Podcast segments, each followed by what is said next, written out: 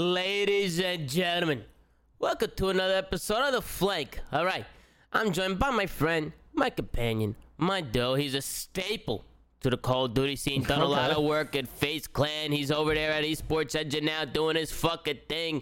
You guys already know who he is. The one, the only. Benji Nassim, how you doing, Ben?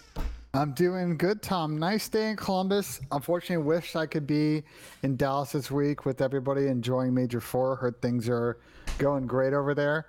Uh, but excited to hop on today. I think we're gonna. This is what we're gonna do. What five back-to-back shows? We're starting with the preview today. We'll do one each day this week for the show. Excited to talk about uh, a few things that happened since we last did our show on Sunday, uh, and also get our predictions in for this weekend. Yeah, we got a lot to talk about, man. A lot to talk about. Thought it was a good day to have a show. You know, you contacted me, I contacted you. We talked about some things, and we thought we had a, definitely a lot to talk about. So, you know, we're excited to do, uh, bring the Yeah. show to you guys today. We also got Tactical Rab joining us today on the show. This is a surprise to me. Ben, uh, Ben reached out. We got we got Tactical Rab on the show. So, Tactical Rab, how you doing? All right, guys, back in Business. I mean, Oh, wow. It's it's good to be back on the show, man. It's been a while. Like I've been, uh, I don't know. I was trying to find some time to get on a couple, but the time zones aren't always so easy. These pre-shows are great for me, you know. Still, Oh, I live yeah. on my time. It's been a cracking day. It's been Mhm. boiling hot here. I like Just that. Uh, gone back swimming for the first couple of times. Absolutely hossing up and down the pool. Um, I like that y- you, tactical know, rap. you know the vibe, man. It's beautiful. Uni's over. I graduate officially next month, about this time exactly Oh, next congrats, man. Congratulations. Uh, I get the hat or whatever, whatever they do. That's Uh, phenomenal. yeah, thanks very much. Cap and gown. That's So, uh, phenomenal, yeah. Full-time content creator life, baby. Oh shit! The it, let's get it. full-time content's coming out from Tactical Rab, ladies and gentlemen. We love to see that because we do love the content Tactical Rab. Uh, it is fucking hot. You're right on that. I'm in Texas right now. It's about 100 degrees. Me and my girlfriend, we went to the zoo. A gorilla flipped me off. Fucking the giraffes were giving me attitude. I was losing my fucking mind. It was hot as fuck, guys. I was sweating bullets. You're welcome to Texas in the summer, Thomas. Someone that lived there for like Oh, six it years. It is fucking brutal. hot. It was hot as fuck. But what are you gonna do? You know, uh, I actually had uh, breakfast this morning with Attach and his mom. It Okay, was- I it saw the was- photo of you and uh, Mom yeah. Attach. It was it was me, uh, Kim, uh, obviously Dillon, and then Michaela came as well, and we, we brought Gizmo. We brought the little guy. And hey, we, we just hung out, you know, had some breakfast. It was nice to catch up with those uh, those guys. You know, I love them. They're like family to me. You know what I'm saying? So you know, it was great to to go out and have some breakfast. I was up early, guys. You know, I wanted to see Kim before she left, and it was super early. So you know, I took a little nap during the day. Now we're feeling pretty good, guys. We actually hit 10,000 followers on the Flank Twitter. Can we get a link in the chat? I appreciate all the love Why did they pick the worst photo of me? What That picture is fire, Ben. That Okay, picture's guys. fucking go- fire. Listen, listen, guys. It has come to my attention. It has come to my attention that there's not a lot of good photos of me on the internet. That's slightly intentional because I haven't taken a lot of good headshots. Ben, I we're gonna we're gonna fix that. That photo, that's a fucking stupid photo. Ben, But I've been we'll trying to get you to take photos. Tactical Rab, I've been trying to get him to take photos, you know, just for thumbnails and, and, and Twitter posts and all kinds of shit. He won't do it. He never does it. And then Yeah, we but gotta use now I- pictures like this because this is I- all we li- got. Listen, I got a nice fresh haircut. You see, like the facial hair is good now. I've got a Oh, little, like, okay, grown Ben, out valid, So okay. like, Mixing it up. we're, we're good. Um, listen, I'm gonna take some good photos before the next major, and then you and I, Tom, you and I gotta do like I a group cannot shoot. wait. Hold on, hold on, Tom. shit. Tom, you and I gotta do like a group photo shoot. Like me and you gotta do like a duo photo shoot for these. Like, I mean, images. Ben, I'm down. You just don't want to take photos. You never want Well, to we're take not in the same photos. state, so we gotta fix that first, and then we can do it. All right, I'll make a phone call Well, to your, to your boss. Texas, we're good. I'll talk to Adam Ap- Apicella. I'll give him a call. We'll see what we can do. All right, Maybe we fair can schedule a photo shoot or It's- something. well, he's on vacation right now, so he might be hard to reach. Okay, well that's not good. That's definitely not good, guys. you I, can, call, you call him next week though. yeah, yeah, we'll call him next week. Listen, we'll get it going. All right, I'm not worried about it. I appreciate the subs coming in, but let's go. Let's get right into it, man. We got a lot of stuff to talk about. We got a lot of Yeah. fucking shit. The first thing I I want to talk about. Let's start with Crimsix. You know, it's already Yeah. here. Um. So Crim obviously came out. A lot of the Huke shit came right. Huke made the fucking video. Everybody's all up in arms. People started talking Yeah. about you know everything, whatever, blah blah blah. We already talked about it. Um, but Crimsix, he finally came out, and made a statement. I thought it was very weird that none of the Dallas players said a word. Nobody said a word when Huke came out, and made that video. So I thought it was interesting that Porter came out and said something. Um, and he's not going to say anything too much yet. He's going to wait till after the major. Obviously, he has a lot to, to focus on and, and do. But he came out and he said, I was willing to take the flack from everyone if the other option was explaining our decision in detail and potentially ruining Kyler's chances of getting on another CDL team. but there comes a point where you need to stick up for yourself and for the sake of your team. Upon seeking advice from people I respect in the gaming community, public relations, and legal entities, I will be addressing the decisions we've made regarding our roster changes with Huke sometime next week after the major. Tactical Rab, we'll start with you, big guy. Dude, I mean, this is just I don't know. I get it was brewing, right? Like something like this. Because the surprise to me was that Huke came out and said all this stuff in like the 33 minute video. And so, I mean the implications are insane. But there was a mm-hmm. lot of like I mean, a lot of what he said against Dallas was pretty serious accusations about how like you know he his mental health wasn't necessarily in the best spot no one was reaching out to him mm-hmm. from the organization side as well i thought mm-hmm. it was interesting when initially they like dallas did a video right? And it was like we're proud of you Huke and it was hastro and rambo and they talked for like three minutes and they reiterated how the decision was made for gameplay reasons and how they were proud of Huke, kind of revealing what he said and making the positive changes in his life. But I did think it was strange they didn't address any of the, you know, the the accusations from Huke that they hadn't discussed with him. And then of course we hear the rumors about, well, we hear talking about the rumors that are coming out. And it, to me, it was strange at the time no one addressed that, and I felt like some sort of addressing was necessary. Um, the fact that Crim's the one to do it, people are obviously going to look at this and say, "Oh, well, Crimsix is this shows that he is, you know, responsible for it or whatever." People will certainly look at that and read into it that way. But I know what you think on this, Ben. I mean, I'm just excited for the video, to be honest. Yeah, me too. I think the video will tell a lot, but uh, you know, Ben, we'll let you get your opinions. I think the main thing for me is just you know get two sides to every story, right? I mean, who could come Yeah. out and say a whole bunch of shit, um, and Crim could say out, come out and say a whole bunch of shit. And I don't know if this video from Crimsix is gonna prove his case or not, but we'll see what he comes out with, and we'll see what he has to say. But Ben, what are your thoughts? I have a lot of thoughts here. My we go. first thought is There we go. so so let's let's take wide angle before we talk about the statement. You know, Dallas has made multiple attempts to sort of correct the record here, so to speak, about the whole Huke situation. There were a couple of quotes they had in uh, articles that their uh, beat writer for the Dallas Morning News has put out. There was the Hastro video. There was a time Rambo tried to come on the show and then canceled on us, and now this. And the collection of all of those items is interesting to me uh, in the sense that it seems like they're very much on the back foot. Uh, and the, the reason for that is they're trying to respect the space they're giving to Kyler, not trying to, you know, go too much at him to try to poke holes in the story. Kyler puts out the video last week. We've all seen the memes and jokes on Twitter and Reddit. Kyler didn't name anybody in his video in regards to the Dallas stuff, but then Reddit took it another direction. They figured it was about Crim. And I think now Crim feels like he's got to say something. Personally, I think Crim putting out this statement that he's going to put out a video was a tactical mistake on his part. And I think it's that way for a couple of reasons. First reason is the statement itself. Uh, generally, when you put these things out, you want to try and be specific, but also vague as to not lead to additional fault questions about your statement. So, one line in here that I thought was interesting is upon seeking the advice from the people I respect in the gaming community, public relations, and legal entities. You should never be exposing whether or not you're talking to legal counsel. You should leave that to the side. I thought that was an interesting ad from him. It didn't make a lot of sense to me. The second thing is the timing here. They are going this weekend playing a very very important tournament for the team. It's the first LAN event in the year. Dallas is not particularly in a fantastic spot in the standings, i.e., teams of their caliber want the top two seeds so you can get that bye.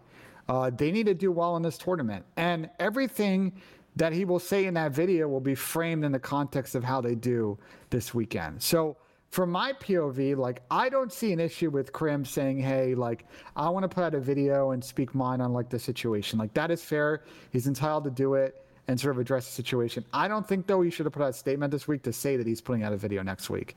To me, that seems like a mistake. Hmm. I mean, this is all very confusing to me. Um, obviously, we hear things, and you know, we see, we saw what Hook had to say. Yeah. Obviously, Crim has some problems with the situation, and again, it sounds like there's two sides to every story. So, I think for the main thing, Ben, why why does it matter if he talks about legal entities? Like, what? Why do you think that's such a big deal? I mean, it just opens up more questions that you don't need people to ask. Mm-hmm. So you Like, think? again- so, you, so again- you're saying it, it leads to some people are starting to think there's something more serious than there What, actually is. what is going on here is Crim's trying to have the last word. which is fine. There's a he said, she said going on here. I'm sure there's particulars.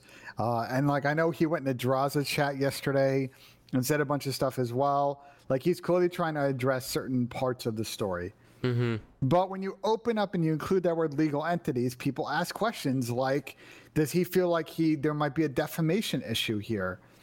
Because it's on both sides. He may feel like Huke said some things um, that have repercussions for Dallas, or he's worried that he may say things that affect Kyler's uh, future employment, and therefore Kyler could sue him for defamation. Mm-hmm. These are not questions that people should be or need to be asking, and that's why I felt like it was a mistake on his part to put this statement out. If he had put out a video next week that said, like, you know, here's my story, like, fine, like that is totally understandable. But I do think like him going out yesterday and saying that this is coming is just going to lead to this whole build up next week. Like, let's say they go to this event and get top six. Is he still going to put out the video? Because people are going to think it's sort of an apology Monday, Tuesday type situation where he's just trying to deflect from the fact of how they played this weekend. Like, that's why I think he didn't really think three or four steps ahead here. Yeah, I think uh, at the end of the day, we could talk in circles about this, right? I mean, I, I think you hit it right on the nose, Ben. I, I, mean, there's really not much for me to add on, other than I'm just waiting to hear the other side of the story. To be yeah. honest, I don't know why Crimson Twitch chat's talking about it. I, I personally think he should just stay quiet about it and just not. You know, if Crim feels like he needs to defend himself, I respect it. You know, go out and defend yourself and, and let people know, you know, what's fugazi and what's not. Well, um, but here, here's my issue, Tom. So look yeah. at this image you brought up, right? And for audio listeners, Crim was in Drazah's chat. I believe this is where this is from. Someone correct me if I'm wrong and he was responding to someone in the in the chat mm-hmm. uh, and said, "I literally almost crashed my Porsche going out of the way to call him, a kick Huke, mid stop and go traffic to ask him what is going on. Think about that." And he asks the person he was talking to in chat, "I almost got physically injured, ruined one of my passions outside of gaming. We all know that." That uh, Porter's a big fan of his cars. Took a financial hit just to make sure he was okay. So my issue with this is it's a very sensitive issue, and he's making it about himself which is a tremendous mistake on his part. It's a very sensitive issue, and clearly there was team mechanics at play. But he's squeezing in this like slight. I, he just you want to like the issue in these situations is you want to show empathy and understanding. Mm-hmm. And both statements to me lack that. And I also think that as a whole, Dallas's response to the Huke situation has lacked those two things. Mm-hmm. I have gone through the two the quotes that they have given in the articles I sent to Dallas Morning News and their statement. And I felt like from reading all of those, they haven't given a thorough direct apology to the Dallas fans for what they've dragged them through over the last few months. Mm-hmm. I would like to. I would love to see them come out and say a little bit more. Obviously, yeah. they're just gonna wait till after the major, right? I mean, they're gonna wait. They feel like they have to focus on that for now. Um, I don't know why it took them. Why couldn't they just say anything as soon as Huke made the video? Why didn't they just come together and make a video before the major? You know what I'm saying? why not just address it beforehand? Uh, maybe just they just thought they didn't have the time or what, but you know I don't I don't think it would have took take that long. Maybe like 30 minutes out of their day to make a video. You don't um, want to be playing defense when you're doing PR. You need to control the story and control the narrative. And they've throughout this whole situation let Huke and the community dictate the terms of which they're addressing. I just feel like it's a learning lesson for many people around the org. Like this is obviously not an easy situation. Huke is a cornerstone Dallas player, has contributed to their vast risk hitcher, vast rich history both in Call of Duty but in other games as well. Mm-hmm. Uh, and they were obviously sensitive to not want to try and like poke the bear there. But they have let this go on so now along for they've let this go. Wow, I'm butchering all the words. They've gone on okay, for so ben. long without really addressing this in detail to the actual points that Huke has made, uh, and everything they addressed in their video if they miss out any points, it's going to spawn questions. Why didn't you address X? Why didn't you address Y? It's just getting the last word is tricky here when they haven't really set the terms of the engagement. So I'm curious what Crim's actually going to say in his video. Mm-hmm. I also thought it was interesting that that Rambo bailed on the show. Listen, yeah. Rambo reached out to me. Rambo, he re- he was the one who reached out, messaged me, and said, "Yo, this is my number. Give me a call. I want to talk to you." And he said it like that too. He DM me his, his number and he said, "Give me a call." I said, I responded back. I said, "Is everything okay?" He said, "Yeah, everything's fine. Just give me a call." I said, "Okay." I gave him a call. I said, "What's up, Rambo?" He uh, he said he was down to come on a show. He wanted to talk about why they, they made the change, why they got rid of Kyler, kind of where their thoughts were going with the team. And I said, this is all perfect. I think that's what everybody wants to know. You know, why did you guys drop a superstar player as a top three team? We're all very curious. You know, we're all very curious about that. Um, and then a couple days go by. I'm promoting the show. I start tweeting out graphics and stuff. I got it all going. I'm thinking it's gonna be the fucking a good ass show, right? I'm excited to do it. I think Rambo's a good guy. He knows how to talk. Um, and I also think he's a good coach, so I thought it would be an interesting show. Um, and then the last minute he bails. He bails, and you got to think, Ben.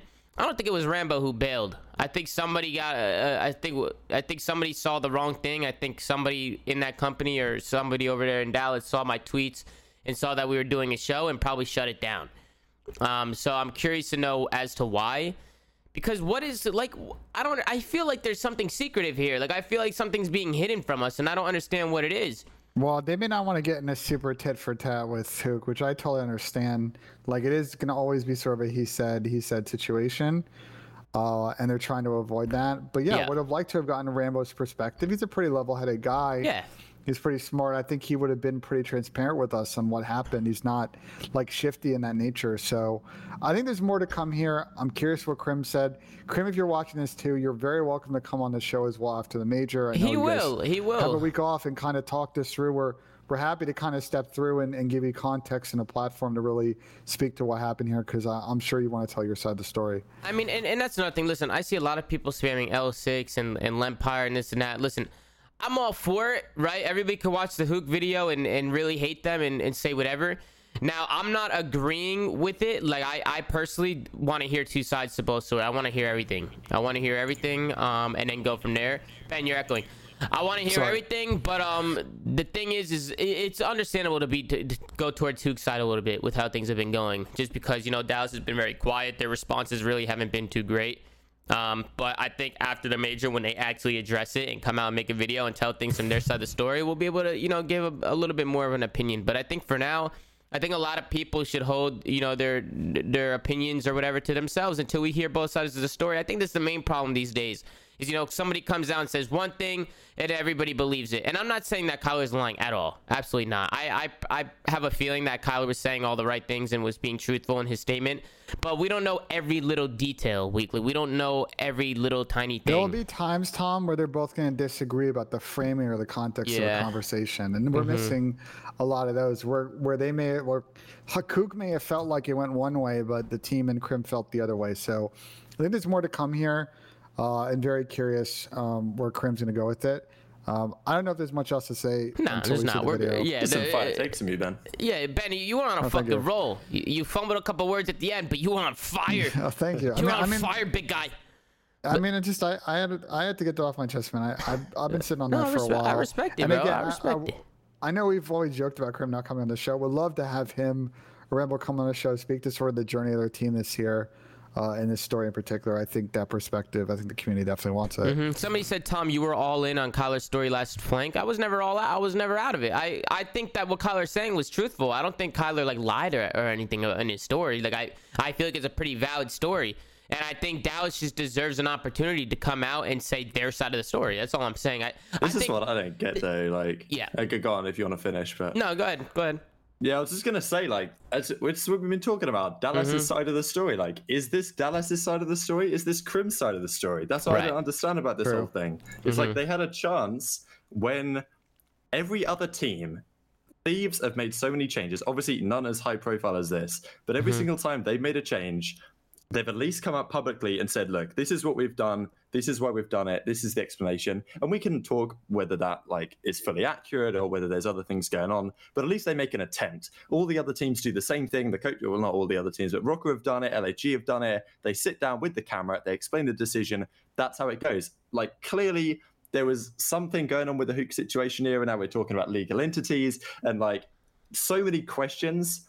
Great for me, but so many mm-hmm. questions are being discussed around it, and it's like, okay, so now Dallas are Dallas going to come out with a proper statement? They did the Hastro and Rambo video, didn't really say anything. Rambo just sat there, you know, talked about how they benched him for reasons, as you say, maybe he could have come on the show. And now Crim's going to give his side, but then it's like, is Dallas going to vet what Crim is saying? Does that represent what Shotzzy and iLLeY think about the situation? Because Huke also talked about them in his video, the fact that, yeah, they were like the same age as him. He was very responsible for them getting a spot on that team, to my understanding. It was like Huke is the main man at NV, has been for years. And he was like, all right, I think Shotzzy and iLLeY are going to be great pieces of a team that can win championships.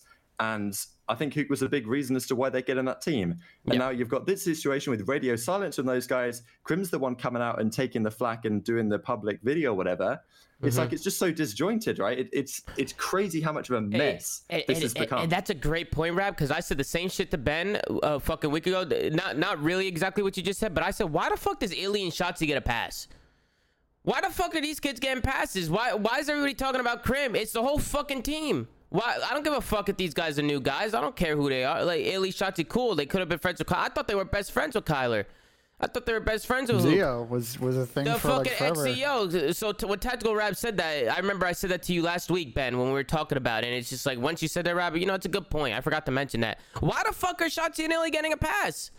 Why is nobody talking about them? If anything, Crim should sit down with Shotzzy and and Rambo and Hastro. They should line the fuck That's up what I want. on a fucking couch with a with a video camera. Listen, and I don't give a fuck if the players don't like doing content because I know some of these young guys they don't want to go in front of the camera. Tough shit. Listen, this is some serious shit. And Huke came out and he said some some stuff, and now you guys got to come out and defend yourself.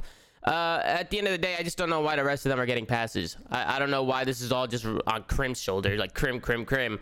What about fucking the other? There's there's what Crim just controls every every move on a team because that's my, not true. My guess, Tom, is that he's part of this is, is there's been a lot of community chatter and jokes, and he feels like he needs to correct the record specifically about him because those jokes are about him. So mm-hmm. That's, I don't that's know. my guess and why he's doing why he's waited until now to do. He's I respect him for just trying to kind of move on and not really address it, but clearly he feels at this point, and he's entitled to to sort of address a lot of the the memes and chatter in the community and sort of give his side of the story. Well, I mean, the the pa- the, the giving like why are we giving Huke and whatever I was just saying about iLLeY and Shotzzy like giving them a pass like that comes mostly from the fans. I mean, everybody's attacking attacking Crim but not attacking anybody else. Listen, at the end of the day. I want the whole Dallas Empire team and, and including the coaching and, and Hash and everybody to come out and make a video together. I don't see why Crim would just come out and do it by himself. They should all sit down and explain what was going on from their end and kind of why they went through with the change and, and just explain it. Um, and, and then everything that Huke said, they need to talk about it because right now we hear one side of every story and it doesn't look that good. So they got to come out and they got to say their side of the story and then we'll go from there. But we've been talking in circles, so we can move on to the next point. Fucking Decemate. This fucking guy's on New York now. He went to this team. He went to Seattle. They lost a match. He left. He said, "Fuck them. They suck." He goes back to Challengers. Then New York, they have trouble with Asim and his visa. They can't get him over to the states. They need to start looking for other players. You know, I put my resume in, but they thought this fucking guy was better, so they Yeah. picked up Decemate. Tough. Uh, what do you think, Ben? Well, I think this is a very so there's two sides to this. There's there's the glass half full, glass half empty on this. Glass half empty is they were playing very well with ASIM, and they're going to go to this major event. We'll get to our predictions later in the show. And ASIM was a huge part of their system in basically enabling what everybody else on the team does. If you watch them play, ASIM does a lot of the dirty work. It sets up Clay to be very aggressive when they are. It sets up Hydra to be very aggressive uh, with the sub, and Mack kind of working off all the pieces. Uh, and I'll be and Desi's not that kind of like dirty work player traditionally, so I think there's going to be some disconnect. It also ASIM like, from my understanding, was their strat caller in S and D. So there's a lot of things they're going to have to fill out. The glass half full side of this, Tom, is that they have a lot of young guys who haven't really played a LAN with like this much pressure before. So they're now going to have a chance to go to this event with no expectations. Obviously, they want to lock in a top two seed, so they really kind of need to win one series here, assuming that Toronto gets top two, so they can kind of still stay in the running for that second spot. Um, so those are the kind of two perspectives of it. I don't know if you agree or disagree with that. Well, one guys, I see people on Reddit and shit and, and Twitter and, and people just probably aren't in the loop. But Asim did not get benched. He he had a visa issue, um, and he cannot travel. And obviously, it's you know New York is working uh, day in and day out to try and get the kid over to the states. Um, but it's not an easy process, and it and it takes a while. So um, they're working as hard as they can to get him here. But he did not get benched. Uh, so New York had to go out and had to try and find a replacement player. Um, and they asked a lot of people. I think at first a lot of these amateur players were saying no, which is absolutely ridiculous. If you are an amateur player and you are saying no to a top three team in the league for where you can go to a LAN event and make a fucking name for yourself, you are a pussy. Yeah, it's, You- it's different with like Seattle or LAG or Paris or London. Like I understand that, but like There's a lot of talent. No, you're a this New York bitch. Team, No, you're a bitch. You're a bitch. You're a straight bitch. If, if you don't take the fucking opportunity I wasn't gonna say to- that, but to- go ahead. Eh, if you don't take the fucking opportunity to play for a top three team and make a name for yourself, then why the fuck are you playing COD? Get the fuck out, quit, and don't ever come back. Because you clearly you don't got the balls to be to play on the fucking big stage. You don't. I can't believe I couldn't believe Clay tweeted out that amateurs are saying no. Who the fuck do you think you are? Have fun playing in Challengers for the rest of your life because you won't see a pro team, at least not with New York. If you said no to New York, you will never see that team. Never. So don't ever expect to join that fucking team. Uh, but that, I just couldn't believe it. I couldn't believe it. Now, Decemate, listen, brother, if you lose the first map, you got to stay on stage. I just got to let you know that. All right. I need to make sure that this kid's all fucking in and that his ego is fucking dropped because he's joined the top three team. So I want to make sure that this guy comes in, practices with the squad, goes fucking Yeah. hard, and gives it all that he's got on the fucking table. And he, he goes in and he tries really fucking hard. And if they lose, I don't want to hear fucking nothing coming from the kid's mouth about, oh, no, no, no, no. no. They need to go in. They're a top three team. Decemate. Obviously, you know, I'm gonna cut him some slack because it is difficult to come into a team and just get thrown into that tournament atmosphere, especially with with New York, because New York is a very interesting team. I mean, you have Clay, who's a vet. You have Matt, who's a young gun. You have Paco, who's from another country. You have Asim, who who's very young. It- it's just a weird atmosphere, and he's replacing a very, very important player. And I know that Asim's my guy, but listen, this guy's unselfish, and he does a lot for that team. Um, regardless of what you see in the scoreboard, which he does They drop good stats, a- but Big reality check this weekend if they have to play with Decime. Like, and I, I think mean- that's good. I think that's good for them if they go to this event and they struggle. It speaks volumes about their system and the vulnerabilities, and it will force them to play a little bit more unselfish. Because I think part that's part of the problem in a game of like Control and why they have struggled all year because they don't really play well often sometimes in those situations around each other, which is also weird because that's how they play S&D. They forehit a lot of stuff. Mm-hmm. So I think there's some certain things that New York needs to work on. and We've talked about it on the show. And without ASIM, it'll kind of come bare on LAN and we'll set them up. Listen, there's, they're not in danger of not making champs. Are they in danger of getting a, a second seed? Yeah, I mean they could still do well at the next event and, and be in a good spot for it. If Toronto ends up winning this event and New York doesn't win a series, they're going to slip and be quite a few points behind. So they're going to kind of take that destiny out of their hands, so to speak. Uh, but I, I don't think this is necessarily a terrible thing. And on the JT side, if he's willing to kind of grind and do the dirty work and sort of pick up the pieces on what's ever needed for the team, like they've got a very interesting round matchup. And then from there, I think they can they can make some noise here. Yeah, well, I think Decemate's a good player. I don't think he's a bad player. I think I, I actually do think he's a really good player. Um, and I, and I think the only thing that worries me about Decemate, and it's not him individually, it's just the, the system that he's being brought into. He's very different to Asim in terms of like, you know, I thought they were gonna reach out to maybe somebody who kind of played a little bit more like Asim. Um, but Decemate is more of that like slow, methodical, like he's not like Asim. And there's not many like Asim where he's just That's kind why of you get Doug Censor Martin, dude. That's what I'm yeah, saying. I you mean, need Doug a selfless Setzer Hey, hey, you know me. I love Doug. You know what I'm saying? To throw Doug in there would have been nice, but uh, I think Decemate's a great player. I just don't know if it's gonna work with the system that we have going at New York. So we'll we'll see. And they, they can obviously make some changes and adapt a little bit to Decemate's playstyle. So that's why I'm, it, you know. We'll see how it goes. I, I don't think it's going to be easy for New York. I think they're going to be tested this week, uh, this weekend. Um, and it sucks. Just bad timing for everything because I would have loved to see Asim with those guys on LAN and just see what they're capable of doing, you know? But, Rab, what do you think of Decemate? Yeah, it's super unfortunate the Asim stuff. Like, I hope they get it figured out soon. I think this is a great shot for Desi, though, right? Like, you're coming back in here. Everyone's talking trash right now, and but for good reason, you could argue. But this is this is a great chance for him, right? Just as you're saying to her, right? Like Yeah. About about the bitches in the amp scene. I use one way you could look at it because, I mean, yeah, some people I suppose turn down this opportunity. Decemate comes in, it's the chance to redeem himself, right? He comes in here, he puts on a great showing, he drops big numbers, he gets New York over a couple of series that they needed him in, and then all right, people are looking at Decemate. Okay, yeah, fair enough. You actually can be part of a, a competent CDL team for next season. Yeah. Um, so big opportunity, I think that Desi's found himself in here to um, to make something happen. The other side, I think, is I would say like the Clay side of things because when you've got Clay on a team, you like he can just get numbers or get great levels out of anyone that joins his team in a heartbeat. I think like. Mhm. We saw it when Hydra joined the team almost immediately. One of the top players in the game. Obviously, Hydra's phenomenal, but I think that there's an element of the way Clay leads a team and the way he structures a team and the amount of experience he has that he can just switch the team on the fly and help Decemate fit in and and oh, feel Oh, yeah. comfortable and and perform well. So I think that there's a couple of elements here that I I think there's is a, certainly a good opportunity for Desi. At the same time, I do agree that Asim, incredibly important player to that squad. Also, they've got a tough bracket, so there's a couple of things that I didn't think they were going to make the finals of this major anyway. I'm pretty sure they've officially now secured their champ. Obviously, they're going to be at champs anyway, but I think like Mhm. technically they cannot get overtaken anymore. Yeah. So Yeah. like, they're the second team to have accomplished that along with FaZe. But of course, the second, you know, the, the seeding is still a concern for them. And there's so many points up for grabs at the major. Um, if you like make finals, you get like 50 points or something. So there's Yeah. a line there.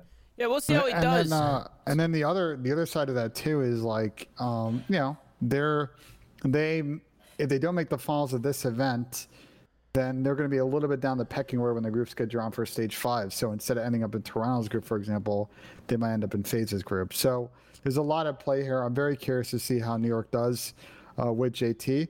Um, and I think Tom, at this point, you want to just kind of move to predictions. We can kind of like get into it. Yeah, and we start go to predictions and, and some of the questions, but I mean, one thing I will say about Decemate, this guy calls himself the Homelander of Challengers. And I'm going to be honest, he is the Homelander of Challengers. This guy be frying down there. So I just want to see him doing it on the big stage now. Um, and I, I just don't want to see any excuses. You know, I just want to see what he's got. Just want to see what the kid's got. And I, I think he's a very good player. So good luck to him. Good luck to Decemate. Good luck to, to New York. I saw I saw people asking in the chat what happens if New York wins this event.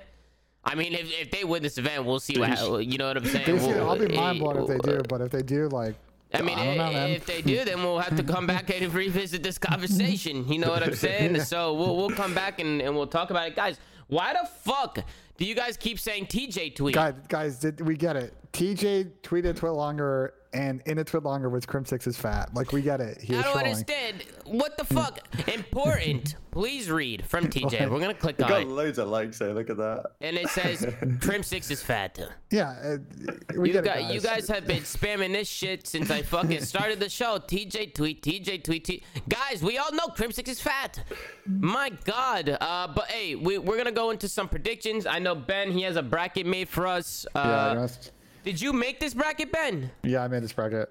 Okay, let's take a look. Let's take a look at his fucking bracket. Yeah, so so just to know, by the way, so Tom and I talked before the show, and I said, okay, we're gonna like show both our brackets, and Tom's like, well, let's look at your bracket, and then I'll follow up and make my bracket, and I was like, well, that's a lame ass move. Because I didn't know how to make the fucking thing. Pick'em.callofduty.com. Shout out Paper Crowns. I think they actually made uh, this site. It's kind of sick. Is that, And is that apologies, right it's a little blurry. We're using, uh, I don't know, can I adjust the quality on OBS Ninja? I don't know. Does that shit? How does it even look? I can't even see what the fuck I'm doing. It's so bright in my damn room. yeah, apologies for the quality, guys. We're using uh, OBS Ninja to try and, because like the Pick'em thing's broken. You can't like send people a link to the bracket and stuff, so it's a little fuck, it's a little fucked up. But Low fuck. you gotta you gotta put it behind the box, Tom, too, because you see how it's like uh, it's above your overlay. You I mean, that's fine because I'm trying to make it as big as possible. You know what I'm saying? okay, okay, it's going to be a little scuffed. I just want to make sure everybody can see it. Fair enough. Anyway, so I'll kind of walk through my predictions here, and then uh, Tom, and then uh, to Rab. We can get to ours. So, winners round one, New York versus Minnesota. I really have no idea what to expect with this matchup with Decemate. Uh, I played it conservative. I think Minnesota probably more favored to win this without ASIM, uh, but I spotted New York a couple of maps because I, I just don't know, man. Like, I have no idea. Weird shit can happen. Mm-hmm. Uh, Optic versus Dallas this is an interesting matchup. So, uh, traditionally in these series, I've said on this show, usually you want to go with a team that's going to be better in game five. My concern with Dallas right now is the slang and respawns. And especially after we saw Optic put up like a plus 80 some kill margin against Thieves on the weekend, Optic's looking really good in the respawns, uh, whereas Dallas has struggled at times this year. So, uh, I didn't even think this was going to get to a game five. I, I really don't like Dallas in control. It's going to put a lot of pressure on them having to win one of the first two maps. Uh, I got Optic taking that 3 1. Uh, they just look really good right now. As Tom goes ahead and, and uh, moves the bracket. Sorry. Uh, on the winner, just finishing out the winner's side, FaZe versus Minnesota, guys. We we saw it this week or last week. I, I. Is it, I, that's it's an ugly series to me. I think it's really really tough for Minnesota to match up against this FaZe team. I think that's going to be a 3-0 in my eyes. Uh, then Optic versus Toronto, uh, interesting series. Um, I think Toronto and FaZe are two teams for Optic that give them problems in the sense that they are disciplined, they are deep tactically, and those are the teams that Optic struggles against. So if Optic comes out and wins that series, it speaks a lot to their improvement as a team. But right now, based on their current form, I don't really feel like Optic's going to be able to overcome that hurdle. At least not initially this event. So I have them dropping the losers here. Hmm. Interesting. Uh, and then we'll go down to the elimination side. So I'm sticking with my prediction from last week that LAG is going to be Thieves. I don't feel good about it, but fuck it, we toss out a curveball. I'm not a I'm not a, a bitch. We're gonna stick with it. We'll I like what it, happens. Ben. I fucking like it. Uh, Seattle versus London. This was a tough one, uh, but I feel like Seattle's turning the corner. We'll we'll give them the three-one here. Tough for the London boys after they run the last major to go out top 12, but someone's got to go home early. It is what it is. Uh, now we got a couple of our losers matchups here. Florida kind of probably could have been a winners. They did drop a couple series. Uh, I think they're gonna make quick work of LAG. That's a 20-minute series in my eyes. Uh, Paris, Seattle, absolute grinder. Last time they played, I think Paris won. I feel like this time around, Seattle's going to get the better of them. Uh, and, and Seattle will get a little bit of a mini run here. Uh, New York dropping down from losers to play Florida. Again, this is a tough series. I was going back and forth on this one. I originally had Florida winning this one, but uh, I think New York might be able to grind this out. I just don't see New York as a team that's going to get double rounded here. Uh, and we'll send Florida home maybe a little bit earlier. I do think, though, if Florida wins this series, it sets up a very interesting matchup for whoever comes from the top side of winners. Uh, And we'll get to that in a minute. Dallas versus Seattle. Sorry, that's another 20 minute series. Uh, lo- love the Seattle boys, but uh, it's a type of handle that type of team that I see Dallas handling pretty easily these days. Uh, rest of the losers bracket. Optic NY absolute banger, but I'm gonna have to go with Optic uh, without ASIM. I just uh, again went a little bit conservative. Honestly, if I knew kind of 100% here, I, I'd probably say that Optic was going to probably take this 3 1, but just being a little bit conservative. Minnesota, Dallas. This one I actually think could be a tight one just with the uh, real lack of form for Minnesota and hardpoint. I think that opens up the door for Dallas, but uh, Minnesota's been a pretty good game five team when Attach is not getting team nated by his team. Uh, so I have them taking that 3 2. Uh, and then in winners finals, another rematch. We've seen a couple of times this year, New York versus Toronto, uh, FaZe versus Toronto. Uh, I'm going just based on form of these teams. When FaZe and Toronto played outside of that one uh, grand finals, FaZe had the better of them. I think we'll have another game five series on our hands with the two teams, and uh, FaZe will close it out. And then going to the bottom side of losers, the rest of the Sunday matches. I got Optic making quick work of Minnesota. I don't think we're going to a game five Lamar clutch in a 1v3. Uh, I, I feel like Optic's going to be the in fuck, man. to start off Sunday. I mean, it is what it is, It's man. too I just, soon. I mean, I'm just speaking how it is. So I'm just fucking around, Ben. And then you got Toronto versus Optic. My God, Yeah. this guy Tactical Robbie's going fucking forever. Then you got Yeah. fucking Ultra going against Optic. yeah, you got I Ultra going through I got one. Toronto. I got Toronto taking against Optic. Okay. Um, just like where Toronto's at with the team right now, they've looked really good. Uh, will be a tough one for Optic to finish top three, but I, I don't think they should feel too bad. Uh, if that's the case, and they kind of come up short in this series, it would Uh-huh. validate that they're making a lot of improvement as a team. You know the fans will be saying a drop on envoy though. That's a guarantee. Well, they shouldn't, but that's another story. And then going into finals, uh, was going back and forth on how many maps I was going to give Toronto here. Uh, I got I got FaZe Five too. Again, I just FaZe have dropped one map in the stage. Uh, I know Toronto have been really good as well. I just feel like right now, uh, with FaZe, and especially how they're playing in control and they're playing in S and D, I just kind of really like them in this matchup against Toronto, especially in the middle of the pack of the map set.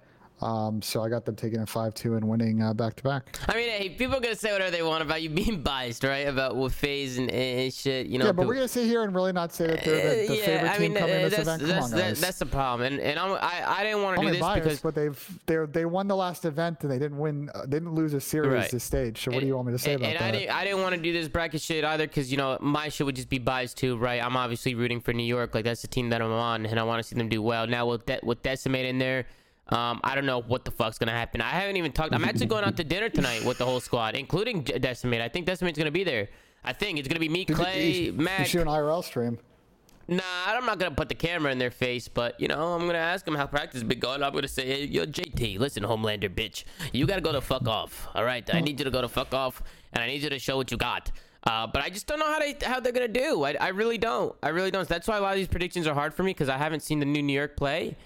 Um, but I I agree with most of your predictions. I just don't think New York is gonna be as shit as you think they're gonna be. Uh, Ben. I, I've heard in I've heard that in scrims it's been a little up and down. Again, very early. They haven't had that much practice as a team. And they need more time. And I, and I, I know that uh, teams were scrimming a lot on LAN today. Uh, New York will have most of tomorrow to scrim before they play. So like, Uh, we'll we'll see. I think probably the mode that will take the biggest hit for them is search, uh, just because ASIM was such a big backbone of their search strats. Mm-hmm. Um, and again, we've documented their control struggles. They've gotten a little better recently, so it's going to be an interesting series against them versus Minnesota for sure. Yep, and then uh, Rab, what do you think about Ben's bracket here? Do you agree? Do you disagree? Do you think it's fucking fugazi or what? What's going on? I don't think it's too bad. I mean, I don't know about the thieves pick. Like, I man, I would love. Slash I tossed to the I come in tossed a curveball. I tossed a curveball. No, no, no, no. I, I understand, of Yeah. course, but like, I would just. uh It's tough to. If I was to pick a dark horse, Yeah, I kind of want to say Florida. At the same time, Slasher is the king of the lower bracket, right? And obviously they got bodied by Optic on, on Sunday, which is true, and they didn't look great at all. But Optic tends to be so good in those like grudge matches. That's the way I see it, at least. Except against FaZe, but against FaZe, maybe it's not such a grudge match, right? But like the whole versus Slasher and Kenny thing, the formal stuff. Now we've got Optic versus Empire. Optic, at least last season, as Huntsmen undefeated against Empire on LAN. That's going to be playing on their minds. Um, Optic always tends to do well in those type of series. I think they'll get through that one. But I would just love to see Slasher come out, just drop a 1.4, just absolutely rock through the lower bracket. Um, I don't really think it's going to happen because if they, they have to play Mutineers and they have to play Well, let's be straight up about it. but- Slasher Slasher has not played well since he came back to the team. I don't want to sugarcoat it. We're not going to spin two it. series, like I mean, I mean, it's two series, but he's not played well in either of the series. well, come we know on he about has- we know we- Game we know four, he's- he went 23 and 8. He didn't get shit on Ben. Well, their whole team ended up getting shit on. That didn't quite help. Nah, on Slasher didn't play that flank bad. happened. No, Slasher actually played. But- Slasher was doing his fucking thing. People were Slasher tweeting got out full that. streaks on Moscow. Yeah, I people mean- were I letting mean, tweet fa- out I mean, Thanos fair, gifts and fair, shit. Fair enough, but I've also seen some of their practice and he's struggled as well. And my thought process is this: is look Uh, we're like talking about I- practice. Yeah, but we are we are talking about practice. My Okay. thought process here with Thieves is I have no idea what Thieves team is going to show up to this LAN. They did not look particularly great against Optic, uh, especially in the swing part of that series. Uh, I'm a think the LAG matchup, if I'm realistic, is one they should probably win. But Florida's then a tough matchup for them. Florida's been very good throughout stage four. And there are question marks about Florida too in this team and LAN. Uh, but uh, you know, the stage is set for Thieves to make a run. I'm just not super confident this is going to be the major where they're going to figure it out. I think I like this lineup. Maybe swap TJ for Drazah if that were just up to me. Uh, but I think they need a little bit more time before we're kind of really betting on them to, to make a deep run here. We'll see. I mean, we'll, I we'll, agree. we'll I think it's definitely probably too early for them. Uh, but hey, you know, I'd love to see it Hey, anyway. hey, it's LAN. We're back on fucking LAN. LAN, you know what. I'm saying? Let's get it. Yo, Slasher's always saying it's fucking coin flips online. You know what I'm saying? Now we're on LAN. You know, there's no excuses That's a anymore, cap, guys. cap statement out of him, but it's all There's good. no well. This is him and remember him and Octane t- tweeting each other coin flip gifts in the beginning of the year. That was fugazi. and then they moved to Dallas and they were still losing series, so I don't quite agree with that strategy. Well, I don't, I don't know if that's exactly what they what they meant by it, but listen, man, I'm just excited that we can't have any more excuses. All right, we're back on LAN. Yeah. We're back on LAN. Everybody's on an even playing field. The there there should be no fucking excuses, nothing to be said. Um, unless there's actually technical Yeah. difficulties which are set up on LAN, but I think for the most part, you know, we're going right back to where we used to be, and I'm glad to see things getting back to normal. Now I just want to see some fans, um, because I think with some fans in the building, it'll it'll bring the atmosphere up, the energy up. And I know Overwatch is addicts. I was talking to my girlfriend at, at breakfast, and she was telling me that uh, Overwatch they have fans. They have like an event in like a month, and they got a bunch of fans in there. Um, so if they got fans, we could get fans. Um, so I'm hoping that we can get those guys back in there, and uh, we can get the energy and the, and the fucking we could get everything going. Um, the no casters is kind of weird to me. I don't know why there's no casters at the event. That makes absolutely no sense to me. Uh, I think that casters should be there. I, I- and also knowing that the casters are going to be three seconds ahead of the gameplay or vice versa, there's going to lead I, to. I don't know. I don't know. The sync issue is gonna. They've gotten better about it throughout the year. If you guys have watched the the matches, like the sync issues when the, the fully remote production have gotten better. Uh, I'm sure there's a lot of factors that, that went into that. And on the fans' point too, agree. Would love to see fans back at some point this year. I know COVID restrictions are starting to get a lot better. Um, Did so somebody we'll just see. say, "Why do you need casters with no fans"? Is this guy fucking serious? What? we'd What do you to have mean? both. When we get to the apex moment of the season for a chance, we'd love to have both. What man. do you mean? There's fucking thousands of fans watching at home. If you get them together, if you get the casters on LAN, you fucking not only warm them up for when we do have fans, you know, they can get back in that atmosphere because it's also a different atmosphere for them when they're standing next to each other. They're in the in the moment. You know, it's a different lifestyle for the casters too. It's a whole different ball game instead of being guys. How the fuck do you get hyped when you when you're in your fucking bedroom? y- y- You know, standing next to your fucking bed. Uh, and a fucking webcam and a little studio light, you know, and you, some something hype happens, you you don't even fucking see a stage in front of you. You know what I'm saying? Like it, it'll be good. It's another atmosphere for the casters too. That was a stupid fucking remark. Oh, there's no fans. Why would they need? Ca- what the fuck are you talking about? And on top of that, um, I, I think there won't be a delay. If you get them on LAN, I, I don't think there will be a delay with the casters. I feel like the audio would be synced up and we won't have any issues. I think when you go from LAN and online and trying to mix everything together, that's where you start running into some of these technical problems and people get really fucking annoyed, including myself. But what are you gonna do? I think at the end of the day, the COD League's doing a great, uh, has been doing a great job dealing with the COVID and all this shit. I mean, we're lucky that we even been up and running as as long as we as we were during this whole pandemic. So shout out to the COD League and everybody getting this fucking thing on a move and, and getting us back to normal. But let's go over to the Flank Twitter. I posted a Q&A on the Flank Twitter. If you guys aren't following the Twitter, make sure to go follow it now. Uh, you guys actually asked a lot of good questions. Um, so we're gonna go through some of these and we're gonna have some good discussions and we'll call it a fucking day. Obviously, the major starts tomorrow, so listen. You guys asked a lot of good discussions. This is honestly my favorite part of the show because I feel like you know we can answer a lot of you guys' questions and uh, you know have some good discussions. So let's get into it. Before heading into champs, which teams do you think should make a roster change? Specifically, which top eight teams need a change in Major Five if they want a chance at contesting champs? I don't think we're gonna see many roster changes. I feel like for the most part, it's it's kind of we're in that part of the year now. It's late in the season. Like I don't think we're gonna see many teams changing. The bottom teams, the teams that are all the way at the bottom that aren't gonna make chance, aren't gonna make any changes because nobody's gonna want to play for them anyway. Um, and then uh, other than that, you're gonna have if you're gonna have any team change, it'll be a team from that what like that four to eighth or like five to eight spot Ben or tactical rab. Like you're not gonna see any of the top four teams change. That's for sure. Like you're not gonna see uh, Toronto, FaZe, uh, Optic, and New York. Those guys aren't changing. Um, in terms of the I other mean, teams, I, don't know. my my thought process is this: think about the top eight teams, right? FaZe don't need to change. New York don't need to change. Toronto no change. Dallas is sitting at fourth. I don't think there's really that much better options out there. They need to just stick it with this lineup and figure it out because it's not going to get any better. Optic definitely don't need to change. These have six players. They just got to figure out which of the shuffle and that makes sense. Minnesota, uh, maybe, but again, like what options are out there to make your team better? It's a little bit too late in the season.